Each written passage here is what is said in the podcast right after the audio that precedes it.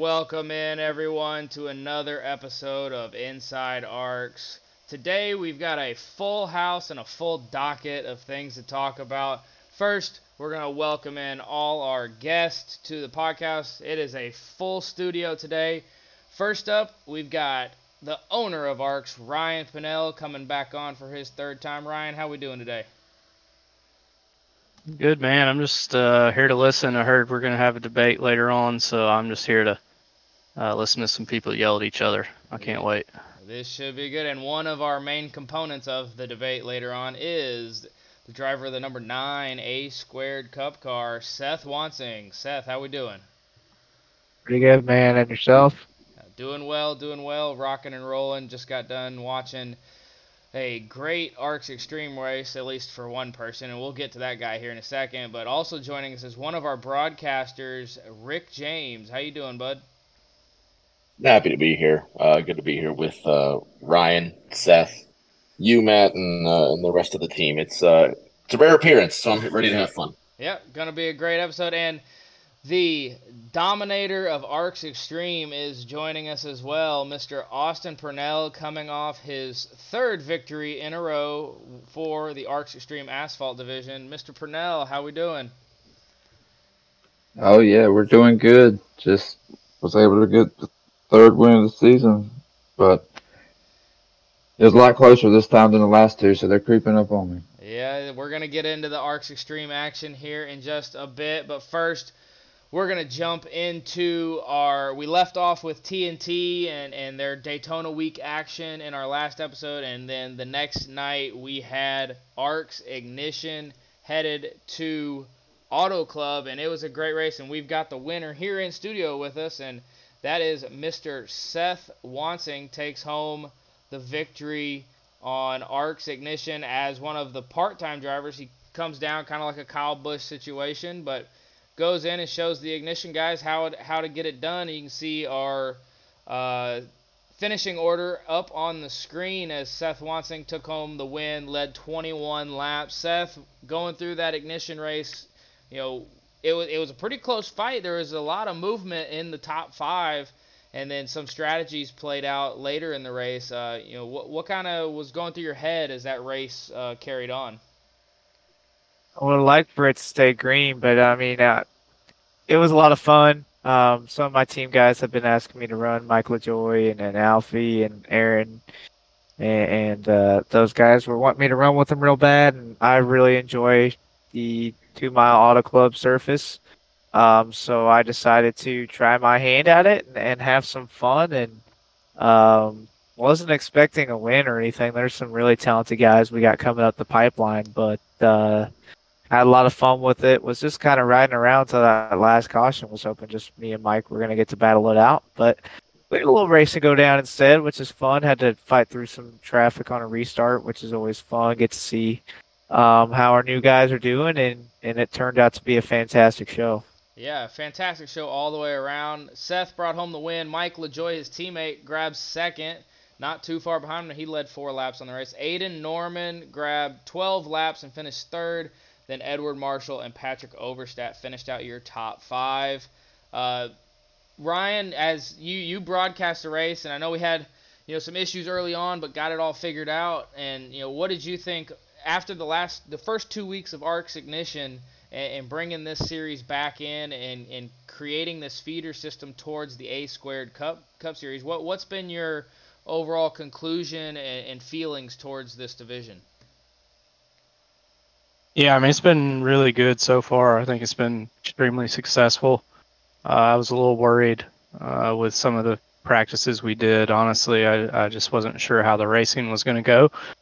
But uh, the drivers pretty quickly showed that uh, they they know what they're doing. They're out there to prove that uh, they can run on Sunday night with the big boys and girls. So uh, I've been pleased so far.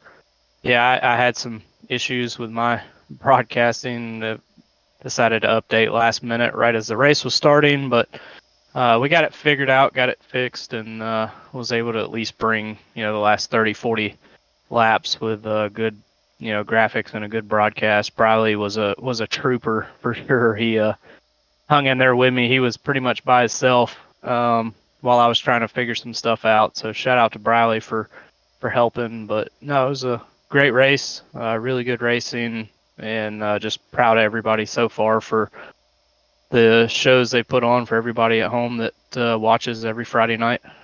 Yeah, it's been a great showing so far, and definitely saw some issues in the warm-ups, and now we're in the season. I think drivers are starting to see that window open as we get deeper into this 12 race window, in that there's chances for a squared cup spots to open up, and, and some of these guys are shooting for those spots. And you can see here as we pull up our ignition standings to through the first two races, uh, Alfie Sharon with his one wins got a 10 point lead over Aiden Norman. Uh, Jonathan Smeals in third, tied with Thomas Andrews. Zach McBride is one point back of that third position uh, in the fifth spot. Um, Rick, have you been have you been kind of watching the ignition? I know you're not in the in the streams with this one, but looking at the ignition from outside in, uh, do you see certain drivers that could could possibly pose threats to A squared drivers and their cup spots? Looking at this season through ignition, I mean, we're looking at uh, we're looking at teams like Beatron that are just absolutely dominating the points right now. I mean, they've got 231 to 178 at the moment. And if you're looking at the latest standings, you've got to give it up to Alfie Sharon, you know, who's sitting top of top of Ignition Xfinity right now. Just with with with right now after after he's got one win, he still has an average finish of fourth this season. You know, and he's he's really just leading the way so far after this race. And uh, moving forward, Alfie has a big, big resume that comes behind him as well from the OG, what's now grassroots racing season as well. But then you've got right behind him Aiden Norman, who's the defending TNT champion. You've also got to give it up to John Smeal. And there's a lot of talent in that first 10. I mean, you've got Jason Alexander sitting there as well. You've got Mike LaJoy sitting in the sixth position in points. And a lot of these drivers have the longevity to go the distance, but consistency is also going to be the most important thing going forward because the season's only just started. So anything is still possible. Yeah, and, and I think when we had Ryan on a couple episodes back, he, he mentioned consistency is going to be the key, and that's what those owners are looking for. Ryan and Seth, both owners of A Squared Cup teams, and Austin being a part of one of those A squared cup teams and you you look at going up and down the talent levels there but ultimately that phrase consistency is key and I think that's where everything's gonna be. Uh, Austin uh, you've got a couple opportunities to race in the ignition uh, series. Uh, are we expecting you soon sooner or later down in that ignition series to, to take part or is that kind of something you're gonna shy away from and just focus on your A squared competitions? I'm still kind of undecided on it.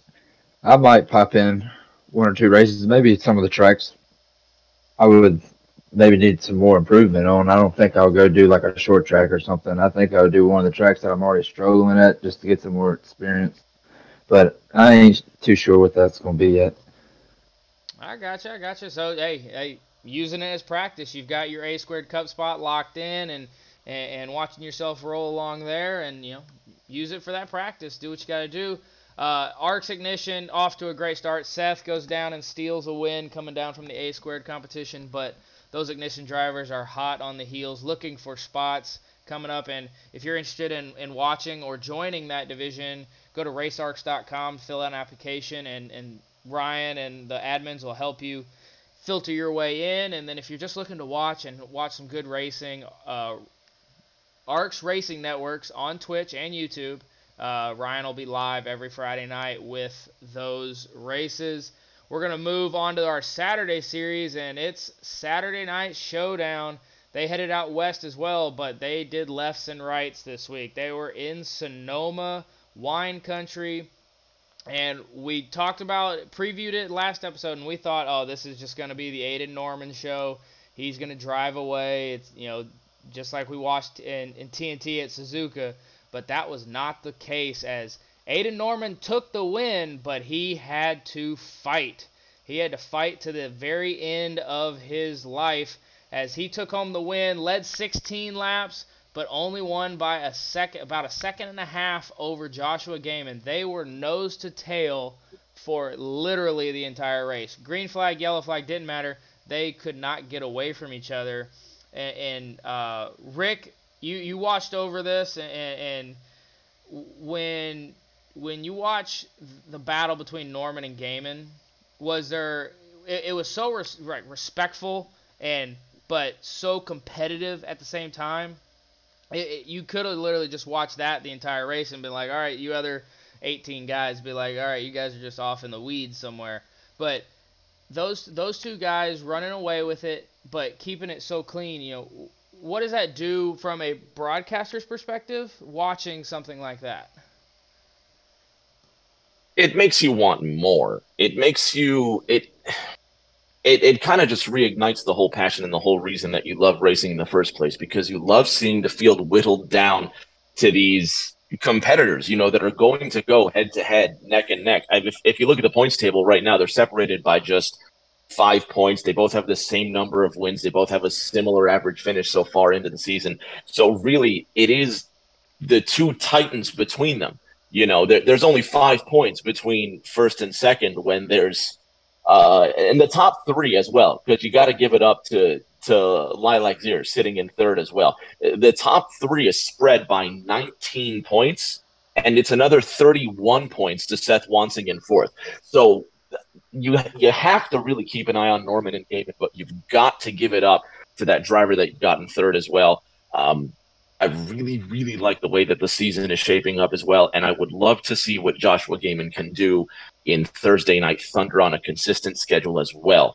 Um, Norman has proven that he can be at the front in multiple disciplines, but it's good to finally see someone that can consistently match him and force his rival to get better.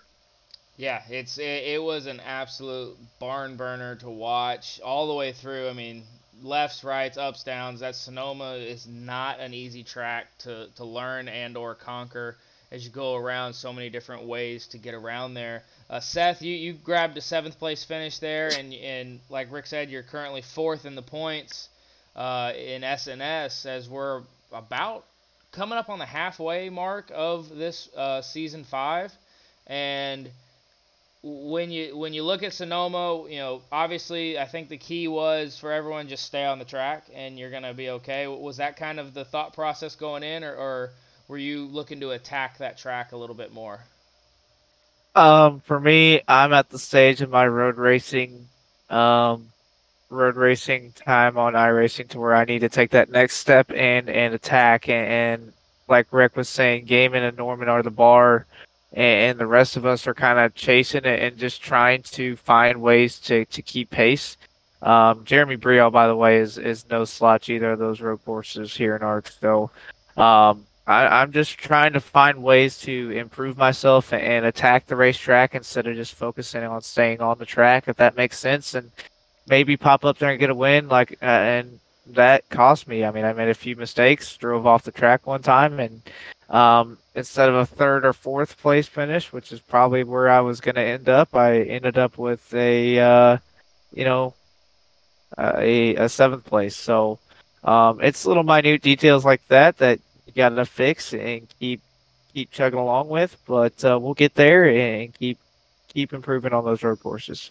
Yeah, road courses they've become a large part of the stock car or truck schedules inside the NASCAR real life world, and and it's definitely filtering its way into the sim world as there are di- different disciplines that have uh, emerged and, and certain drivers got them more than others and it's fun to watch and we'll we'll keep on tracking SNS as they go along but we're going to move on to before we tackle A squared which is the behemoth of it of ARCS right here in the top level we're going to jump over it and head to ARCS Xtreme which finished up their race here tonight, and uh, well, it, it, was kind of the same old story as Mr. Austin Purnell decided that uh, he's just going to lead all the laps again and uh, take home his third win. Austin, the last three weeks is you know you've kind of run away from the field and and and made the short track scene your own. It, it is it something that just kind of falls in your wheelhouse, or it is is there a preparation that goes into it that, that you've just kind of clicked on and you found this hot streak? Uh, I think it's a little bit of both, but I'd say it just falls into more of my wheelhouse. You know, I do a lot of this racing in real life. Well, not exactly super late models, just late model stock, but it's very similar. And pretty much since I joined iRacing in 2017, I think, is I've used I've only done short track stuff up until this past probably year and a half. I've started to just dabble into more of the trucks or ARCA and Cup cars. So just experience playing there, but tonight, you know, Seth and Dustin Painter, they was right there kind of keeping up with me after about 15 laps or so. They would, I think, only beat them by about two seconds. So they're definitely closing that gap up. Yeah, and we've seen you run away. The first race, I think you lapped everyone but like the top three, and then second race, a few more found the lead lap, and we have yet to see a caution in the ARCS Xtreme Asphalt division, and that kind of lends to those that can save those tires. And uh, Seth, you, you you ran you ran well in this race, grabbed a third, and you kind of talked about it uh, in the post race. Um, of the extreme is that the tires were the, the big keys. Like you were able to go, go, and then all of a sudden it was like, I can't go no more. Um, was there anything that you would look to change that would have maybe given you the given you the upper hand on Austin, or was you, were you just holding on to his rear bumper for dear life? You know, started the race just trying to hang with him.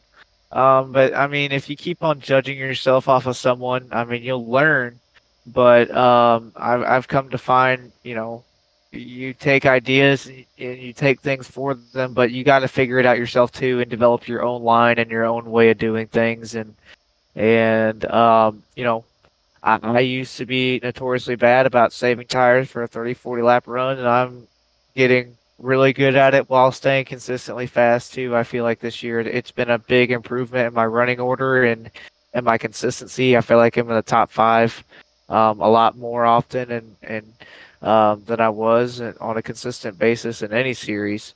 Um, so uh, you know, just trying to learn from the best, and, and Austin certainly is that right now in that series. So um, just try to hang on to his bumper and then develop my own line, and it worked there for a bit, but. Um, just ran out of right front tire at the end and couldn't close the gap where I wanted to. So um, again, congrats to Austin. Again, he's flat out dominating. So um, it's it's a sight to behold, man. He he is something else in those uh, super late models. Yeah, it's so so much fun to watch him dominate that you got to go watch second and third battle because he's just doing his thing out out in no man's land by himself. But Ryan, I'm gonna bring you into into this as the owner owner of ARCS and you know and watching ARCS Xtreme develop and this you know short track asphalt program. Well, what's something that you, you want to tell everyone that's listening and, and that's a part of ARCS or not a part of ARCS yet, that you know what what what is the ARCS Xtreme short track program all about? What what's the what's the money making pitch as as we would say to to have these drivers come out and be like, hey, give it a shot and and, and let's see what we can do. I mean, it's really just about teaching new people how to race the cars and how to race the tracks. I mean, if you can if you can run super late models at some of these short tracks, you can pretty much run anything on iRacing. I mean, other than you know road course is a little bit different, but um, yeah, I mean that's that's how ARCS Xtreme originally started. Uh, me and Dustin Painter and Thomas Andrews kind of got together and wanted to start this kind of asphalt slash dirt uh, ARCS Xtreme schedule. And it was really just to have a couple nights of laid back racing where we you know we we have some fun and it is smaller fields, but uh, honestly, that's that's better sometimes just because you have you know 10 to 12 people and if someone needs some help you know we we don't shy away from you know telling them what we what our steering ratios were what our brake bias you know what we ran with our brake bias and offsets and stuff like that i mean it's it's really a a training you know and, teaching uh, series. So, you know, if anybody, I know a lot of people are really scared of dirt, um, which we run on Tuesdays, and you know, some people are feel the same way about these super late models at short tracks. But you know, feel free to come out. We'll we'll teach you, and if you're slow, then don't worry about it. I'm back there with you, so I'll I'll be running with you and uh, running in the back. It's still a lot of fun, and you know, it's just about getting better lap after lap, just continuing to improve yourself as a driver and, and as a teammate and as a you know member of ARCS. Yeah, and, and ultimately, and we've said this before, ARCS is one large family. No matter whether you come from the short track background, road courses, stock cars on the on the big tracks with you know Cup and Truck and and TNT. Uh, it's one big family, and you know it's great, a great gateway into those other series and, and friendships and, and things like that as, as you make laps, even if you are driving in 10th or 12th, you know, racing around the family members and, getting that respect and the value of turning new laps. And like Seth was mentioning on the road course side and on the short track side about just seeing what other people do and maybe that helps you you out in your own racing, whether you're in the officials or over in league races. So if you are interested and, and want to hop in, ARCS Xtreme is always open. Same for ARCS Ignition on Friday night. Go to racearcs.com, throw that application in there, and we'll get you in there for next week's race as they head off to Myrtle Beach for the next uh, short track asphalt package. Uh, we'll get a quick look here at the standings. Austin Purnell running away with it. He's got a 15 I believe that's a 15 point. No, that's a 25 point lead over Seth Wansing. One mistake and a good size field could vault Seth back into competition here, but Austin's got a good stranglehold here on the extreme super late model program. And uh, Austin, you looking to continue? Is Are you shooting for that perfecto year where every every race is just the Purnell show? Well, yeah, that'd be awesome, awesome, but that's probably a little unrealistic. I'm sure I'll make a mistake here and there, and like I said, these guys are really chopping at my ankles here to get in front of me. So, you know, of course, we're going to try to. You know, I don't know if they're going to maybe start in the back the next race. I don't know if that's a rule or not, but I was just thinking about that. But you know, well, hopefully yeah, we can. I don't believe it's written in the rules, so keep keep old Ryan Pannell accountable and not let him throw them old monkey rules in there.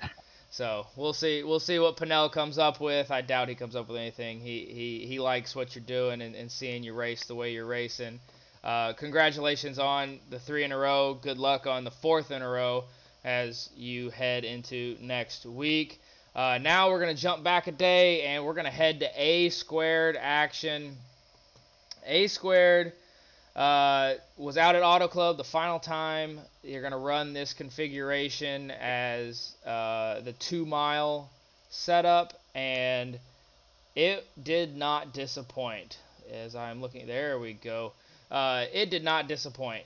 The racing at the front, the middle, the, the back throughout this entire uh, race was absolutely awesome to watch. I ran race control over top. Uh, we had no cautions in the first two stages, and then we got a great green flag run in the third stage, and then the old cautions breed cautions caught up with the field, and in the last 20 laps uh, was an all-out melee of just haymakers being thrown by everyone. In the end, Daniel Michelle steals the show, the first rookie to win in 2023 and secure his playoff spot one of Sunday Money's race, race car drivers, and Seth Wansing came in and decided, oh, I'll just finish one two for Sunday Money Racing. And Seth, you know, what do you, what do you think? You're you got a driver locked into the playoffs now, and it's your rookie. What, what what's the emotions, the feelings coming off that that A squared one two finish? Heck, it sucks. um, uh, no, I'm super happy for Daniel. Um, and it took took uh, took a chance on him in the draft. I've heard a lot of good things about him, but I'd never seen him race, and he had only ran um, and kicked our butts in the uh, ARCS ARCS uh, 24 hours of NASCAR. So um, went ahead and took a chance on him, and, and it's it's paid off huge. So I'm super happy with how um, he's driving the race car right now, and, and, looking forward for things to come and for myself, hopefully on the next one to lock it in. And I know Brandon is super fast and he, he's going to find his wins. And, um, and John Honeybrink is just Mr. Consistent. He's going to find his way to the top 10 of races and, and, sneak up and grab a win every once in a while as well. So um, I feel like we got a really strong team and super, super excited for what's to come for, for Sunday Money Racing. And, um, you know, I felt like I had one of the cars to beat along with Daniel and Austin.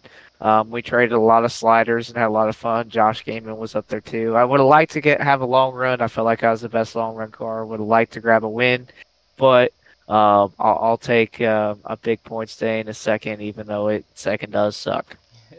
hey, it was a great day for the Sunday Money team as um, the champion of A Square took a big hit and, and had a DNF today. Jeremy Brault uh, got caught up in a couple couple wrecks, and it it vaulted and changed out the point standings as we finish up here on our lineup. Uh, Daniel Michelle grabs first, Seth is second, Austin Purnell grabs the third place position. A great showing for him and for Black Acid Racing.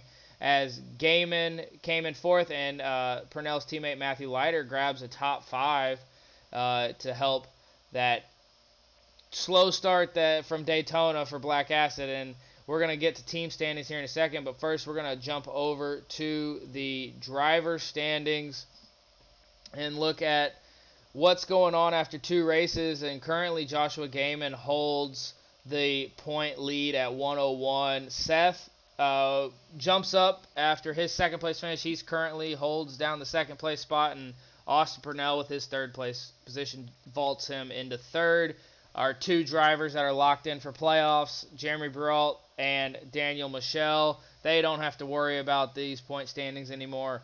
They just need to prepare these next 24 races to get to uh, the 10 race playoff system. But as you can see, a lot of movement still yet to come as A Squared heads to Las Vegas next week.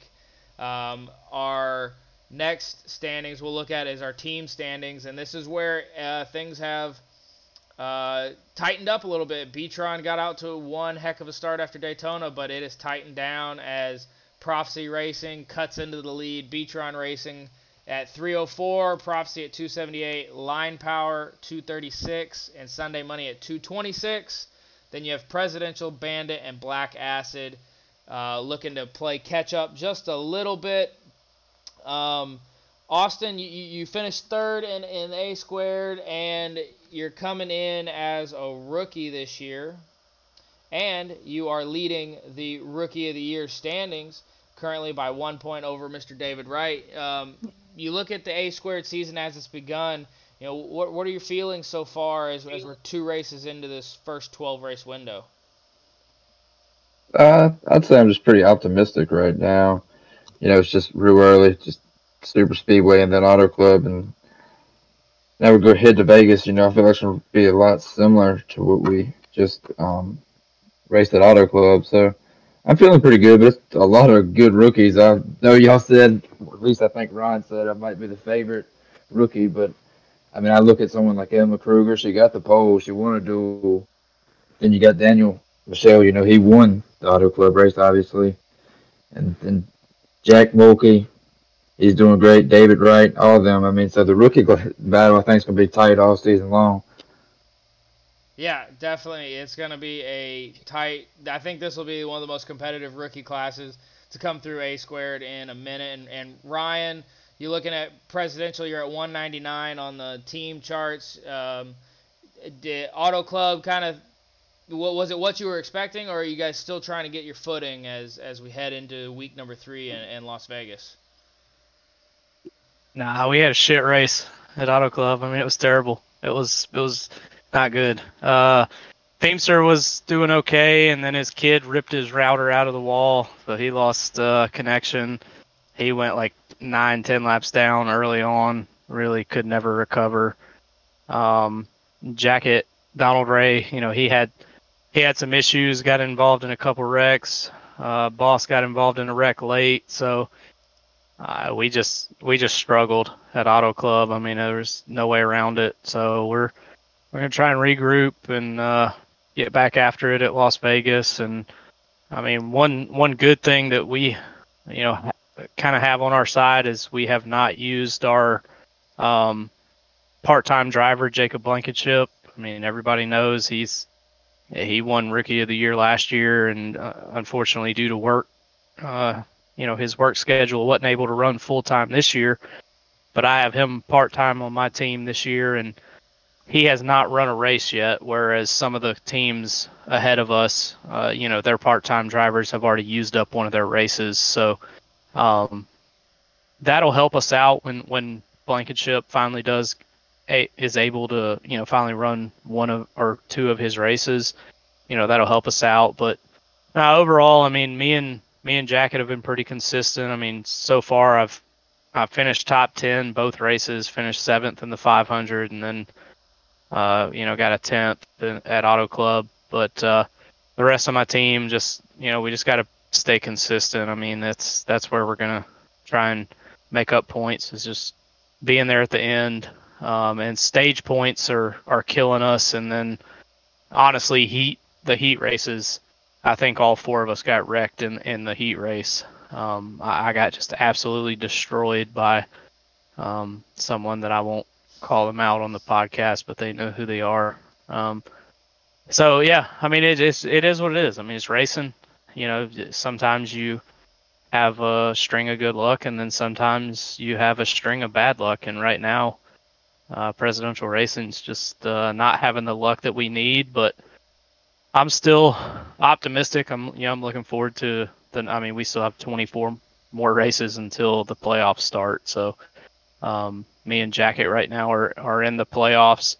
Boss and uh, Kevin Feemster kind of on the outside looking in right now, but uh, I think that'll change once once we kind of get uh, in, in, the groove of things. So overall, you know, it's it is what it is. I, am definitely frustrated after two races, but um, you know, I have a lot more on my plate than than everyone else does. So I have a million other things going through my mind Sunday nights than team points. So that that probably doesn't help the uh, you know team factor either. But uh, yeah, we'll we'll just keep keep after it and see what we can do, and uh, hopefully we can be up there competing with uh, Beatron and Sunday Monday when we, you know, get to the end of the season. Yeah, long way to go. And Rick, I'm gonna bring you in here, playing the bird's eye perspective here, and, and you've kind of watched how the teams got formulated through the draft, and you know got the roster set, and now we're inside this 12 race window where you got to put up or shut up because your your spot could be on the line. Those ignition drivers are getting better and they're developing. And from your perspective, sitting uh, high up above, you know, what are you seeing, uh, both in the present and in the future uh, of these teams as, as we start approaching the middle of this 12 race uh, window and get closer to that moment where someone like Seth or Ryan and those owners have to make a decision do I make a driver change or do I stand pat and keep moving my way through this season? Well, there's a lot of things to look at, including the playoff grid.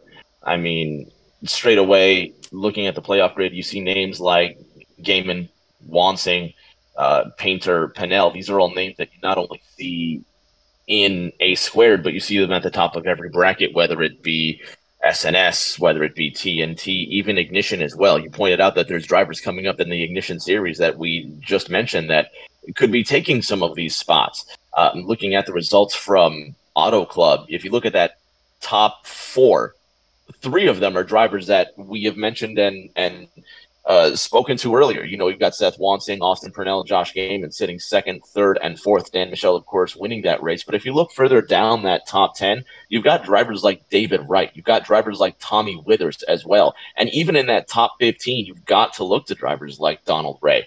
I mean, um, these are drivers that, you know, you would like to see move further up in the point standings. But of course, as this 12 race window goes on, like you said, it's put up or shut up. Some of these drivers are going to put up, and unfortunately, some of these drivers just won't have what it takes, and they might see that their spot just is replaced. I, I don't envy being a team owner as the 12 race window comes to a close because come that final race, you're going to have to make the decision between do you want the best chemistry on the team or do you want the best results?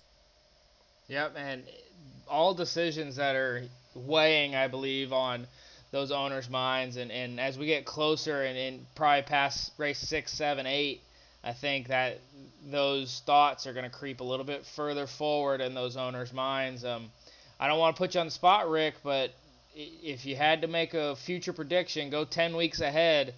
Is there a driver that you know needs to find them currently finds himself on a hot seat? I, I don't know that you can really put anybody on a hot seat two weeks into the season so far, but you look at drivers uh, for example, like Kevin Feemster, who had that 16th place finish after starting 18th at Auto Club, definitely, you know, you give him a C minus. He must try harder. Uh, looking at well, I think uh, the he penalties, caught, he caught bad luck. I mean, you can't help someone ripping your router out of the wall. So I think he, you give him a pass on that one. Yeah, can't it doesn't help the points, but you can't help someone ripping ripping your internet right out the wall. He can. No, absolutely, you can't. But it's it's it's something for next week as well. Um, if, help me. Where where's the next race next week? Vegas. But it's it's certainly something where there it is, Vegas, where Kevin's just going to have to uh, again. Things happen, uh, but he's going to have to put in a performance to make up for these happenings. Unfortunately, that's just the, the way that the cookie crumbles sometimes. Looking at the points again, we're only two weeks into the season, but you look at guys like John Samil, who's already up against it again. Uh, he's he's only got one start this season, but if he intends to go the distance, he's going to have to put in a more consistent performance. Well, and, and really, that's what it boils down to. He's he's going to be in a No. he's, he's in part time role, so he he only has one more start in this 12 race window. So he's actually one of those drivers looking to grab a spot. So he'll he'll I don't know when Beatron plans to have him back in the car for his second part time race.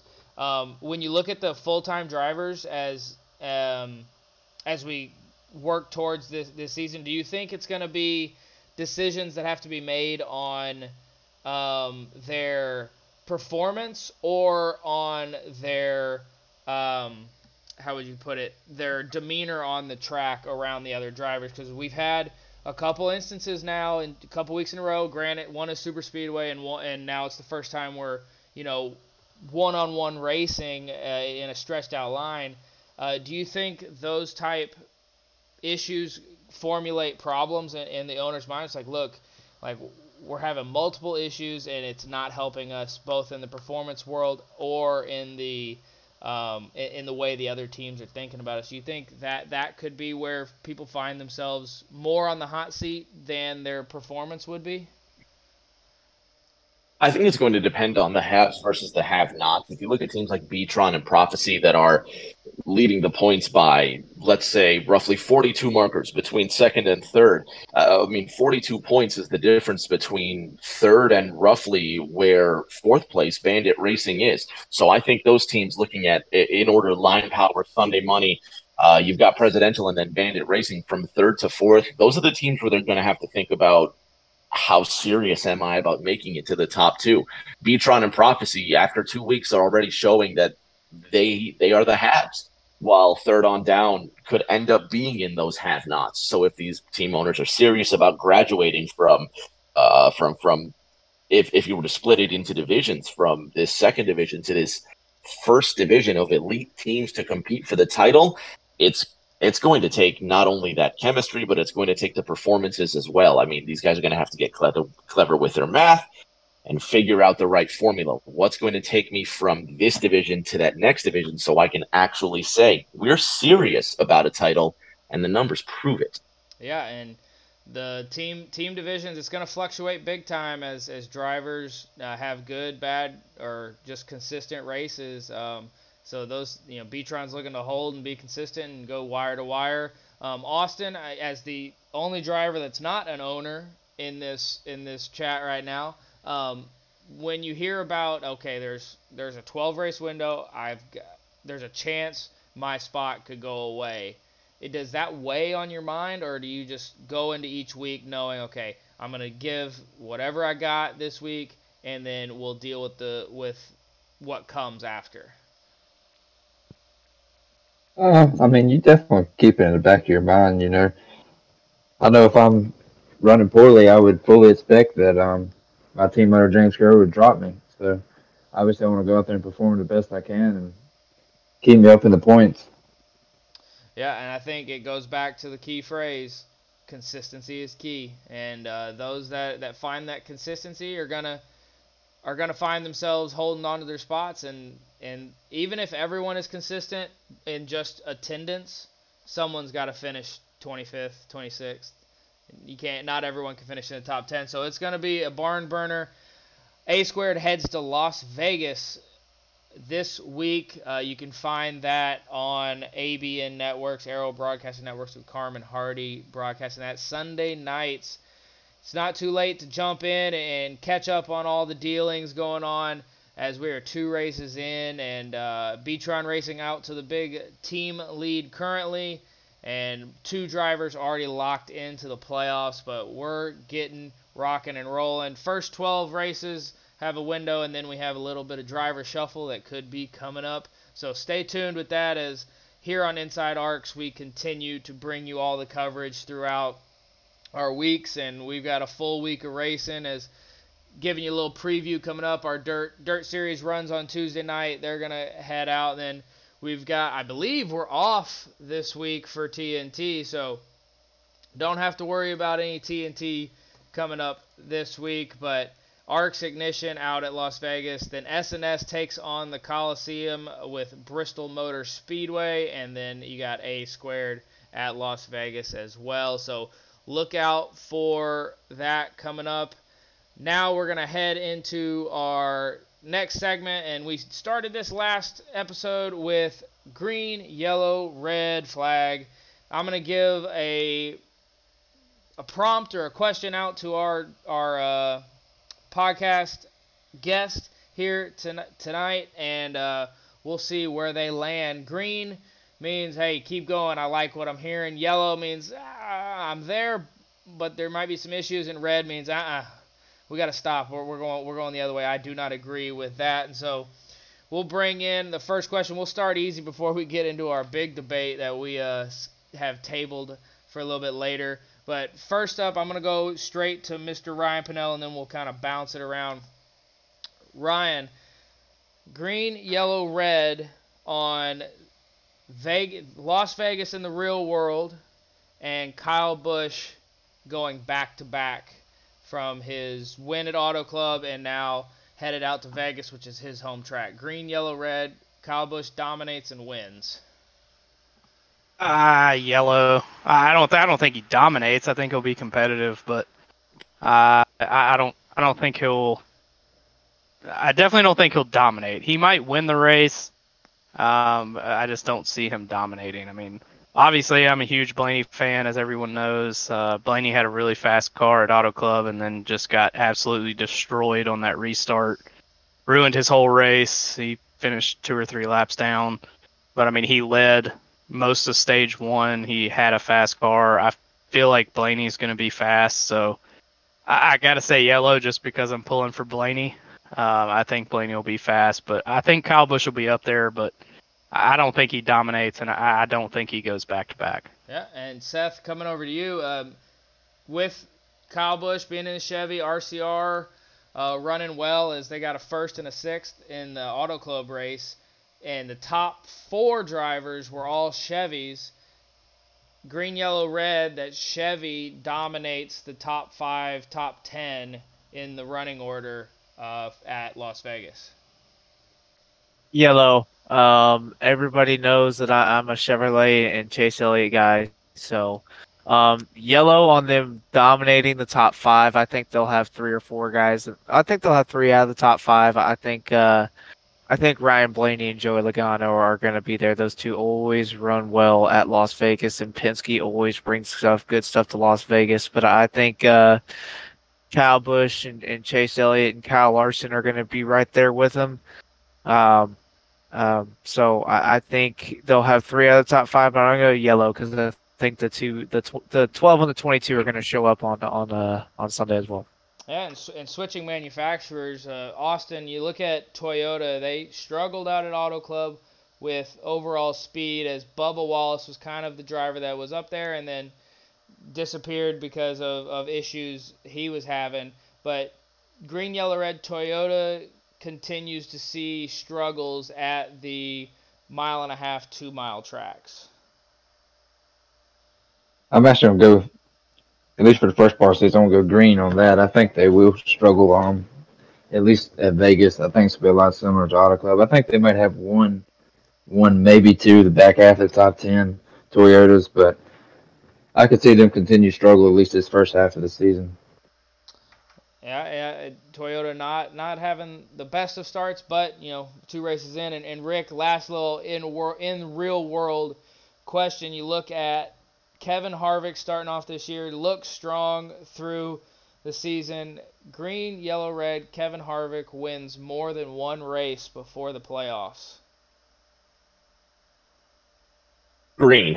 Um, I'm with you. I, I watched him win at Michigan last fall, and it was awesome thinking, man, this could be the last time Kevin Harvick wins. And he goes on and he does it the week after that. Um, I think Kevin Harvick is nearing the end of his career now. And well, of course he's nearing the end of his career, but it's it's it might be setting in so he's literally got nothing left to lose and you almost see the same light in his eyes that you saw in March of 2001 when he instantly took like a fish to water. Uh, he's he's 47 now. He's going to be turning 48 before Christmas and he's got just not only the magic of his youth back, but he has the experience. You know how you always think back, man, if I could just go back knowing what I know now, I think Kevin has one more chance to do it. He's going to win definitely more than one race before the playoffs. Yeah, and it's to be fun to watch as as the season continues on.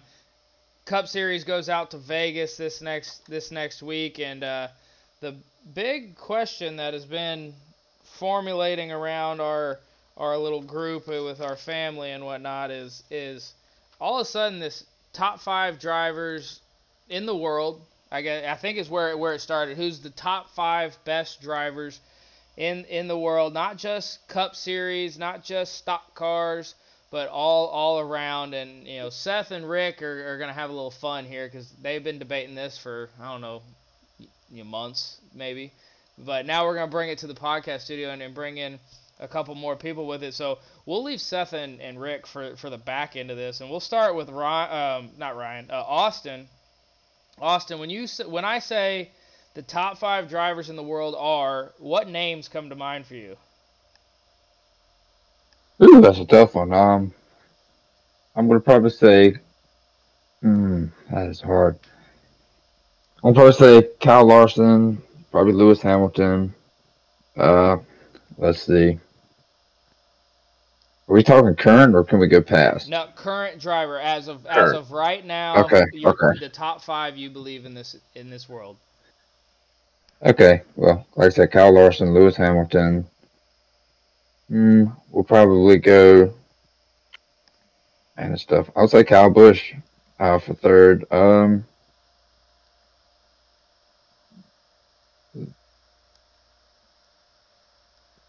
I'll go to the dirt side. Probably, well, no. Gets tougher and it's tougher. There's so many good names. It's tough, yeah. That's what I'm thinking through. Um, I'll give you I'll give you a pause right there. will- that will give you your top three. Let you sit on four and five. Ryan, I'm gonna come to you. Get you got your top three, maybe even top five already formulated in your head. Yeah, I got my top three, but nobody's gonna like them because I don't watch that go kart uh, crap that everybody else watches. So I, I don't I don't watch any of that. And I know that's you know an unpopular opinion, but I'm an asshole, so who cares? Um, I, I would definitely put Kyle Larson up there in the top five for me. Uh, I think Kyle Busch is up there as well. I mean, you got to look at his record and just I mean, there's there's no doubt that dude can drive a race car. I Yeah. mean, he, he's very talented. Um, I think you know if you go overall, I think you got to mention Christopher Bell. I think you got to put him up there in the top five.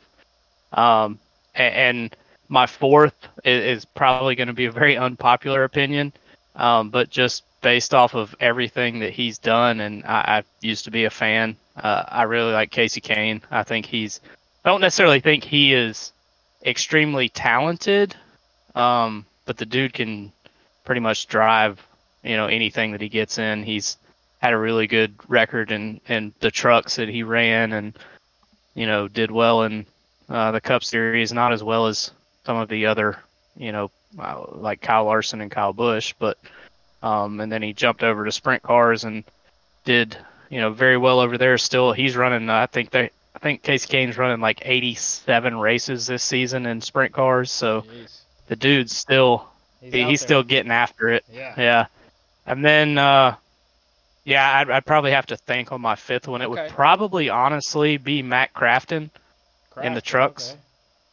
okay. just because he's been around forever. But you also don't really know what Matt Crafton can do because he's been in the truck series for you know 30 something years. So Yeah, you, journeyman you don't driver. really know his.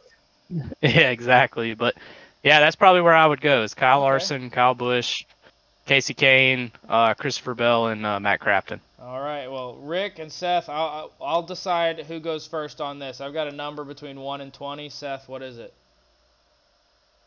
Nine. I, of course, you would go nine.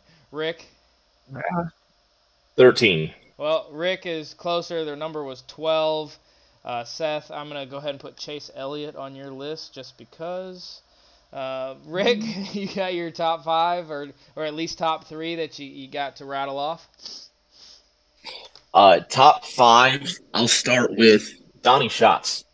Um, he has an unbelievable uh, record, not only in the past in World of Outlaws, but uh, I mean, uh, it, it just speaks to it, it. It speaks for itself, you know. And then you, if you're going to mention Donnie Schatz, you've also got to mention Brad Sweet, who's won the last four as well. But I mean, uh, as, as far as as far as top five, if we're going to look at all disciplines, let's start on the dirt and let's start with Donnie Schatz, who's got more championships than Nick Saban could ever dream of having in his entire life.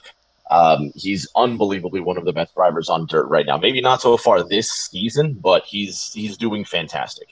Um, Fernando Alonso, you know, you gotta you gotta give it up to the old guys. There's going to be a lot of old guys in this list. He can still kick around Formula One. Obviously, Yep. he's not in the most competitive car anymore, but he's he's still unbelievably good. His he he's won Rolex. I believe he's won Rolex 24. I don't know if he's won Daytona 24, uh, but uh, he's won. Well, I, I'm sorry. When I say Rolex 24, I mean Le Mans. Um, So he, I know he's won uh, Le Mans. I don't know if he's won the Daytona 24. Obviously, a two-time Formula One champion. Uh, he he can prove that he can hold his own in IndyCar. He came extremely close to that Indy 500 win before the engine let go. You've got to throw him in the mix. Um, looking at the stock car side, you've got to give it up, obviously, to Kyle Busch. He's not only proven that he still has what it takes to win as of last Sunday, but he's got everything that it takes to be a champion and be a memorable one as well. I mean, we're going to take talent into this. I mean, uh, he's he's got enough talent to speak of, but definitely his personality has been one that you can look back through his career and you can genuinely say he did not care. He just did him, and it it, it worked.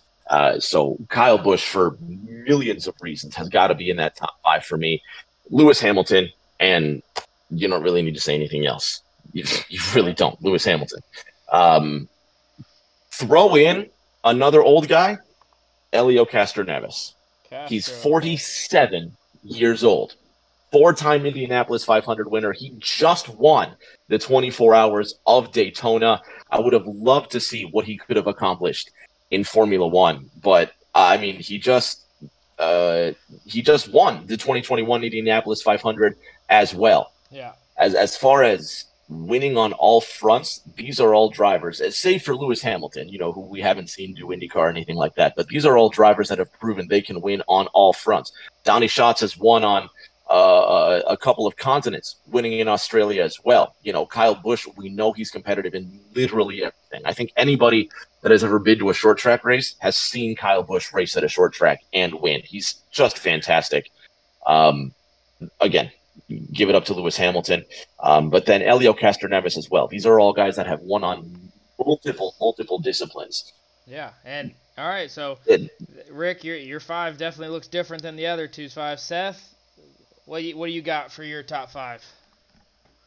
So for me, whenever I put together, I, I'm thinking right now, and that's combining um, resume, that's combining um, talent that I think is right now. Um, so one, I got to go Lewis Hamilton. Um, I'm not an F1 like homer, but I do enjoy watching F1, and you you you got to give up for Lewis Hamilton. I I right. still think he's the best driver on the planet right now. At number two, um, one guy that is severely underrated and doesn't get the credit for his diversity and accomplishments is Scotty McLaughlin. Um, the man is an incredible Australian supercar racer. He, he's an incredible road up. course racer. He's incredible in the Indy cars, the way he's quickly developed to those cars, and I'm sure he, he he's just one of those guys. He's fast at anything he hops into. At number two, again, um, maybe not going off the accomplishments like McLaughlin, but the diversity and the pure talent like McLaughlin. Um, I got to go with uh, uh, Kyle Larson. Uh, the man races 100 races a year. He wins 80 of them. Um, and he's not running against your local short track guys every night. He's running the World of Outlaws. He's running the All Star Circuit of Champions. Um, he he's running um, USAC. So um, and, he he it literally anything he gets into, every car Kyle Larson has driven in his life in any major professional series of racing, he has won a race in.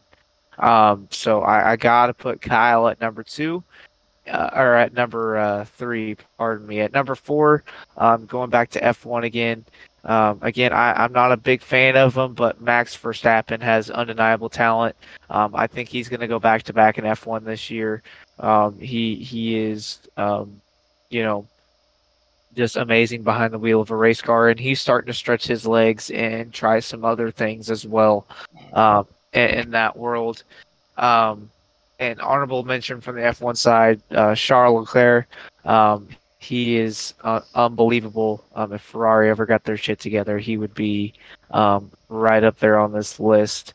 And at number five, um, I have to go with um, Scott Dixon. Um, Scott Dixon is is a five time IndyCar champion. Um, he's still getting it done I agree with that. in his in his mid forties. Um, he still has the talents of the young guys. Um, I actually had Herta at five earlier just because of pure talent, but going back and thinking about it, um, Scott Dixon still is is dominating races, um, competing for championships, um, and, and shows just as much of a wheelman mentality than he ever has. So at, at number five, I got to go Scott Dixon. Um, a close, two close runner-ups for five would be Kyle Busch. Um, and I think Dixon and Busch are kind of interchangeable, and I think Hurd is on that list as well. All right. Um, maybe interchangeable at five. yeah. Uh, Au- Can I tell you why I wouldn't have Kyle Larson in my top Yeah, five? give me one second on the, on that. I'm gonna grab Austin's last two. He's he's still stuck on four and five. Uh, Austin, have you, have you come up with uh, your final two slots? Yeah, I think so. I think I'd put um Josh Berry at number four. I know he just kind of just got into the NASCAR and Xfinity stuff, but I mean I've seen this dude in any kind of short track car, and he's just like a magician. Like he always finds his way up to the front. Just great all around racer, and just can run, come from the back to the front like it's nothing. So, I think he's gonna rise to the challenge a lot this year in the Xfinity Series. So I'd put him at number four, and then I think at number five I'd probably put Josef Newgarden for in, out of the IndyCar stuff. I really think if he ever got the chance to go to F one, he would really show more of his talent there too. But you know that's just so hard to get in. But so I'd have Larson, Larson, Busch, Yeah, Larson, I- I Larson, Larson, Hamilton, Busch, ha- Hamilton, Hamilton. Yeah. Yeah, that's it. That'd be my top five. All right, So to recap, Austin's got uh, Purnell's got Larson, Hamilton, Busch, Berry, Newgarden. Ryan goes Larson, Busch, Bell, Kahne, and Crafton. Rick goes Schatz, Alonso, Busch, Hamilton, Castro, Castroneves, and then Seth comes in with Hamilton, McLaughlin, Larson, Verstappen, and Dixon. A lot of open wheel there for the guy that doesn't watch a lot of open wheel, but uh, we'll see how that goes off in, in the debate. And, and Rick, you, you didn't have Larson on your list. The other guys all did. Why no Larson? because he's not been as consistent this last year as he was in 2021. Looking at the end of 2021, Kyle Larson won the five out of the last eight races in the season, including the season finale at Phoenix, which sealed him that championship. And it was either his first or second season back after suspension, which is a lot to come back from. That season was brilliant for Larson. If we're talking right now on the planet, Kyle Larson did win at Homestead last season in the points. But if you look at 2022 compared to 2021, Kyle Larson finished seventh in the standings and he ended up with three wins compared to, I think, 10 in 2021. It It's a different Kyle Larson. It's not a championship Kyle Larson as well. And this season is going to be important for him. Now, Kyle Larson is extremely talented, but top five on the planet right now, there really isn't a lot to say for him, given given what his last season was, and given that he's started this season obviously with a DNF that's not his fault, but that's neither here nor there. It's something that is going to have to come back from. So at the moment, he's not top five. Special mention to Sebastian Loeb, the uh, nine-time rally championship, who's 49 years old and is still winning top division rally races. I already as well. have a He- counter argument for So- that. I'll bring so uh, let me let, let me counter on on Rick with Larson. Larson has so I believe in his career has never driven a vehicle with the suspension that the next gen car has with the uh, uh, not the standard axle that we've used for 50 60 years it, do you think that is something that's a learning curve towards him and that he's he he doesn't drive those style of cars everything if he presses the gas pedal both wheels turn at the same rate versus the next gen car has a, a- that that new suspension model I- is, that something that could be affecting his rating in, in your eyes rick Who the hell knows? I, I I certainly don't know. I don't know enough about the mechanics of the cars. I just know that you know they're really loud and they go fast. Um, I I don't know enough to say whether it is or not. But ultimately, the question is best on the planet at this moment. Okay. Kyle, if you would have asked me this question a year ago, yes. At this moment, he's not top five. Okay, and, and Seth, you, you said your rebuttal towards you got Larson at three, so he's not your top top dog, but you know your rebuttal to him leaving Larson just completely off the top five. So my only rebuttal is, I mean, you have some guys on there like Castroneves and, and other guys who haven't won races in their respective everyday series in years. I mean, Castroneves won the 500 a few years ago, but I mean, if you're going to go off of performance basing on your list, and I don't see how you can justify some of the guys on your list. Um, as far as performance goes, I mean, he still won three races last year, and and the highest running driver with the most wins was at five, so he was at two short of of of the most races won last year. He was very consistent. He was very fast. He ran a lot of laps. He made a deep playoff run. So, in, in my opinion, it, it kind of contradicts what you based your list off of. But that's the beauty of being able to put together lists. Yeah, and Well, and here's what I'll say to that: is it, it if he's best right now, that's fine. Now, again, he's just not top five right now. Castroneves is winning the Indianapolis 500. Now, again, it's one win a season, right? But Kyle it is Larson just won the Indy 500. Kyle Larson won a championship in 2021. His Okay, when did 2022, Castro Neves win the Indianapolis 500? 2021. Exactly. That's still, but he's But but how he many just races won. how how many races did Castroneves win this year, or did he run twentieth every race? he didn't I, I, he didn't win a lot of races, but he just didn't won the twenty. He just And- won the twenty four hours of Daytona as well. He's still winning race. I mean, and we're talking about the top of IMSA as well.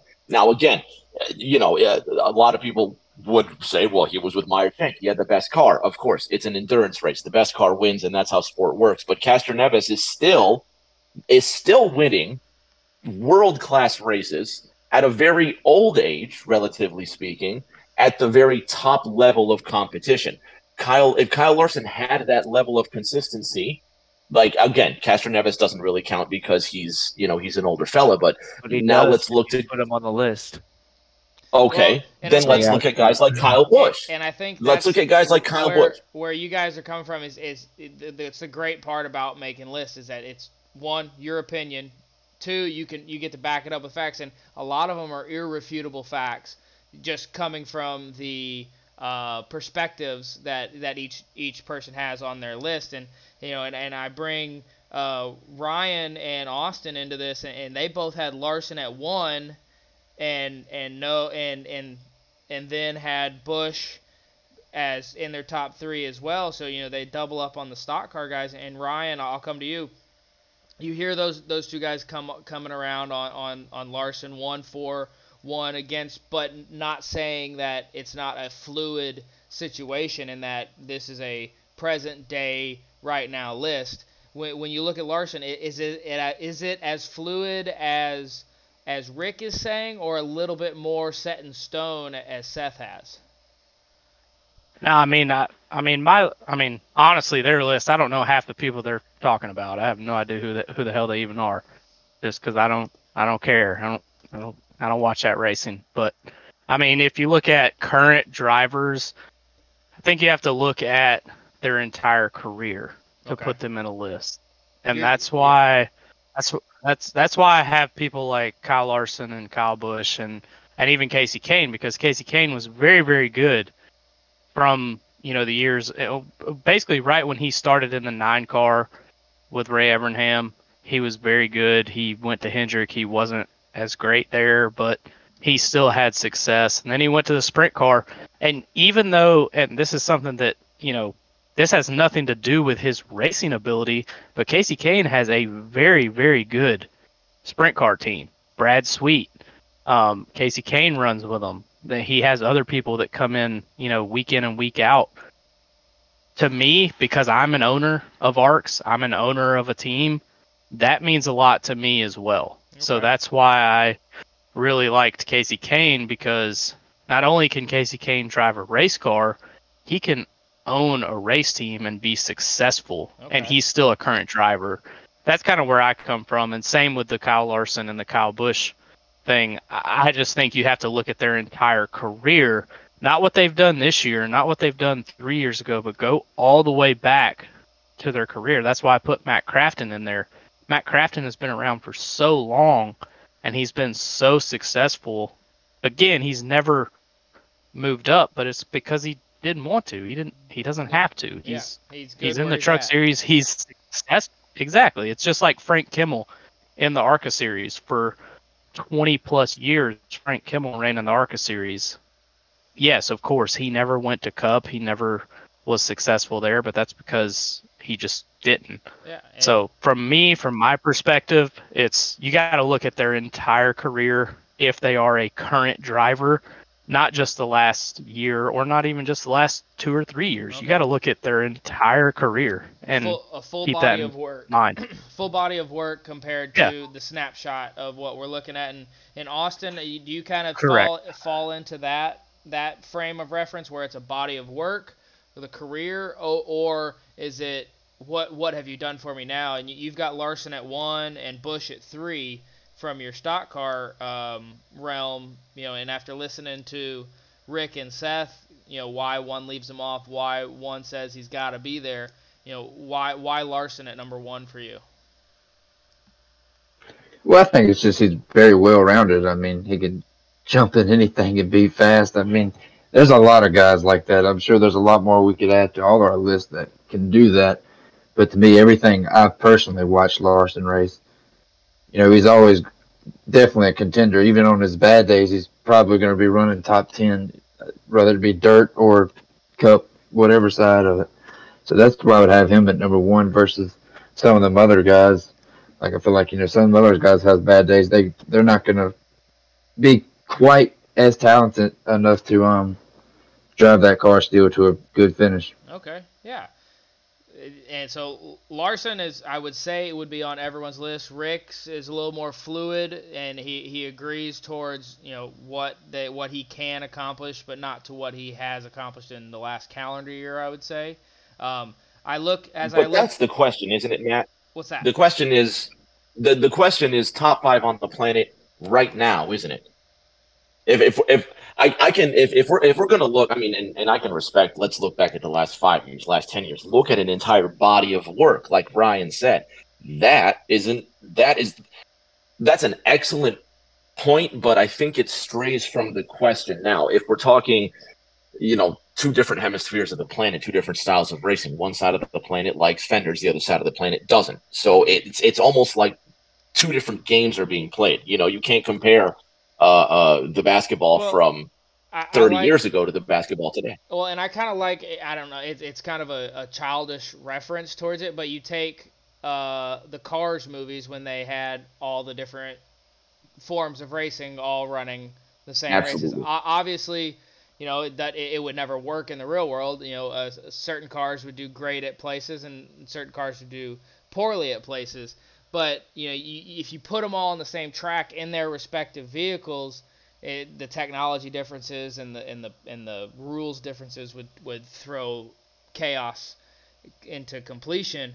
But I think wh- when you look, whether it is open wheeled, whether it's dirt, whether it's short track, whether it's you know cup, you're looking at at, at, these lists, and and yes, it, you, your perspective of body of work versus snapshot year, you know that changes, makes the the lineup a little more fluid. But what I'm seeing on here as well, and and, this could it it takes both perspectives into into consideration, is that you we have Seth with Hamilton at number one.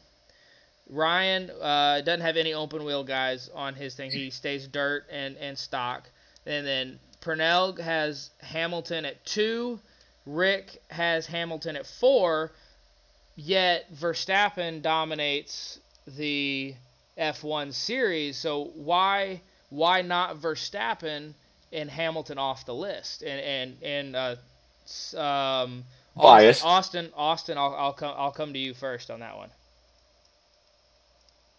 Ah, yeah, that probably just comes for a little bit more personal preference. Um, yeah, you know, Verstappen's very good too. I mean, I couldn't argue with anybody if they wouldn't say he was number one in the world, right? But yeah, for me, just I've kind of grew up watching Lewis Hamilton more, so probably a little more biased towards that. Just kind of like his style a little bit. Okay. And, and Seth, you've got Hamilton at one and Verstappen at four. Is it is it another one of I just prefer Hamilton's style of racing over what Verstappen has accomplished in the, in this past year or so? Um, in the last year or so is is kind of where I'm at. Um, I think Verstappen has quickly put himself in position to be um at, at the at the top or of that list, but he's not there yet. And I think Lewis Hamilton is taking very underperforming Mercedes equipment r- right now. Which, in what world did we ever think we'd be saying that? Um, and and really driving the wheels off of it and doing some of the best driving that he's ever done in his career. Um, quite frankly. So um, I think he's getting more out of a race car than than he ever has.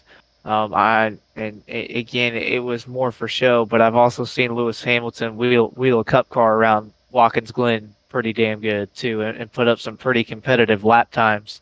And a little trial thing with, with Tony Stewart, and again, that's a, that's a very small sample size, but I think you have to uh, credit um, what what what that was. So Okay.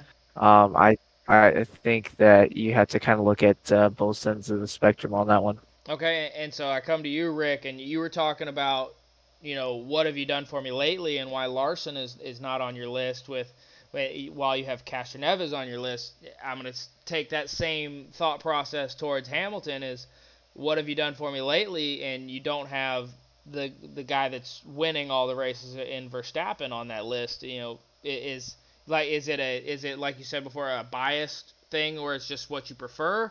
or, or are we missing something in changing our thinking?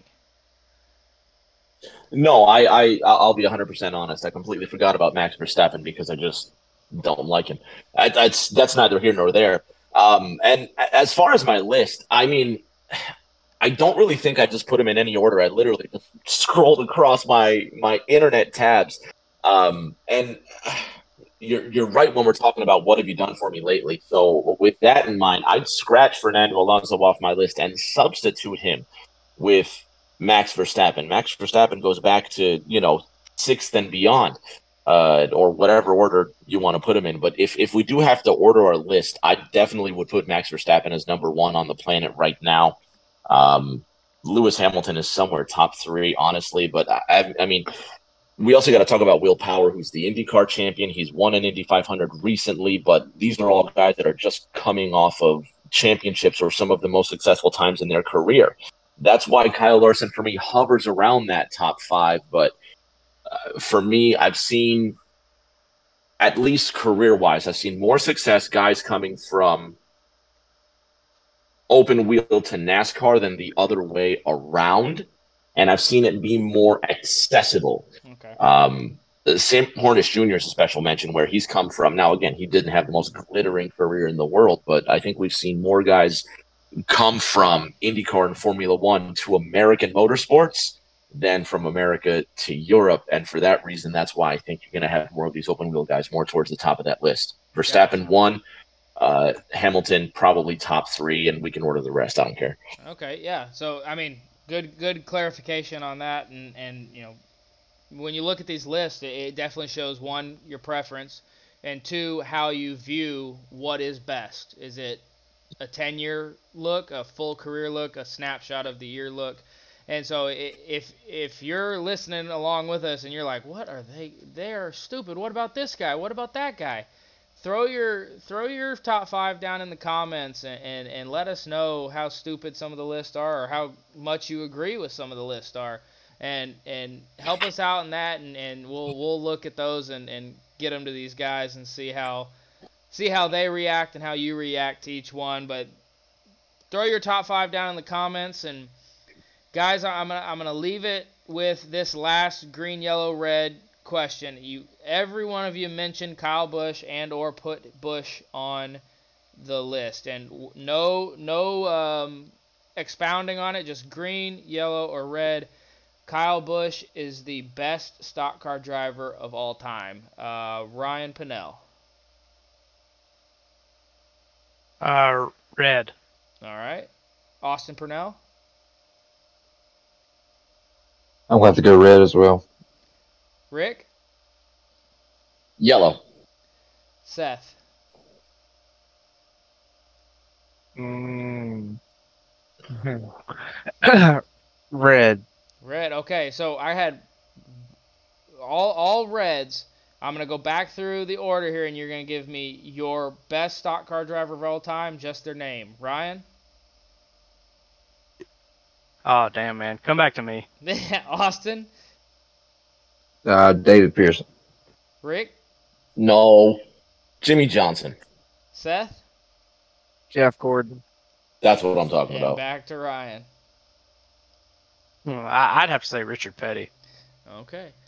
All right. So it, it once again, I think it comes down to everyone's preferences and and and looks and but you look at Kyle Busch record, he's you know over 200 wins. That takes out Petty's uh, win mark. Granted, not all in Cup, but different eras, different times, and different amount of races you can get into. And then Jimmie Johnson, seven-time. Jeff Gordon, four-time champ, and definitely someone that's you know put the sport on the map right there with Dale Earnhardt back in the late 90s and 2000s and and and Austin I don't know where you're going with Pearson I, I, I can see it but I, I don't know where you're going with it but that is that's gonna do it here today for the Inside ARCS podcast. Thank you everyone that's listening and watching along whether you're on Spotify Apple or Anchor. Thank you to those three entities for allowing us to be able to put this on. Thank you to Ryan Pannell and all the ARCS admins for allowing this podcast to continue on as we are diving into our busiest racing year yet. 2023 is off to a great start with all our different divisions, we've got more coming for you. And if you want to be a part of the ARCS family, go to racearcs.com, fill out your application, and we'll get you on track with us. If you're just interested in watching along, race uh, ARCS Racing Networks on Twitch and YouTube, as well as Arrow Broadcasting Networks and Rick James TV One over there on Twitch. Those are all our partners that we're working with for our broadcasting through TNT, SNS, Ignition, and A Squared. So, once again, if you're interested, go over to racearcs.com, get the information there from the application, and we'll get you in our Discord, get you part of our family, get you on track with us. Thank you again to everyone. Thank you to my guests, Seth, Ryan, Austin, and Rick, for coming on the podcast. This has been one heck of a show. We will continue on next time on Inside ARCS, and we're going to let old Blake Shelton take us out.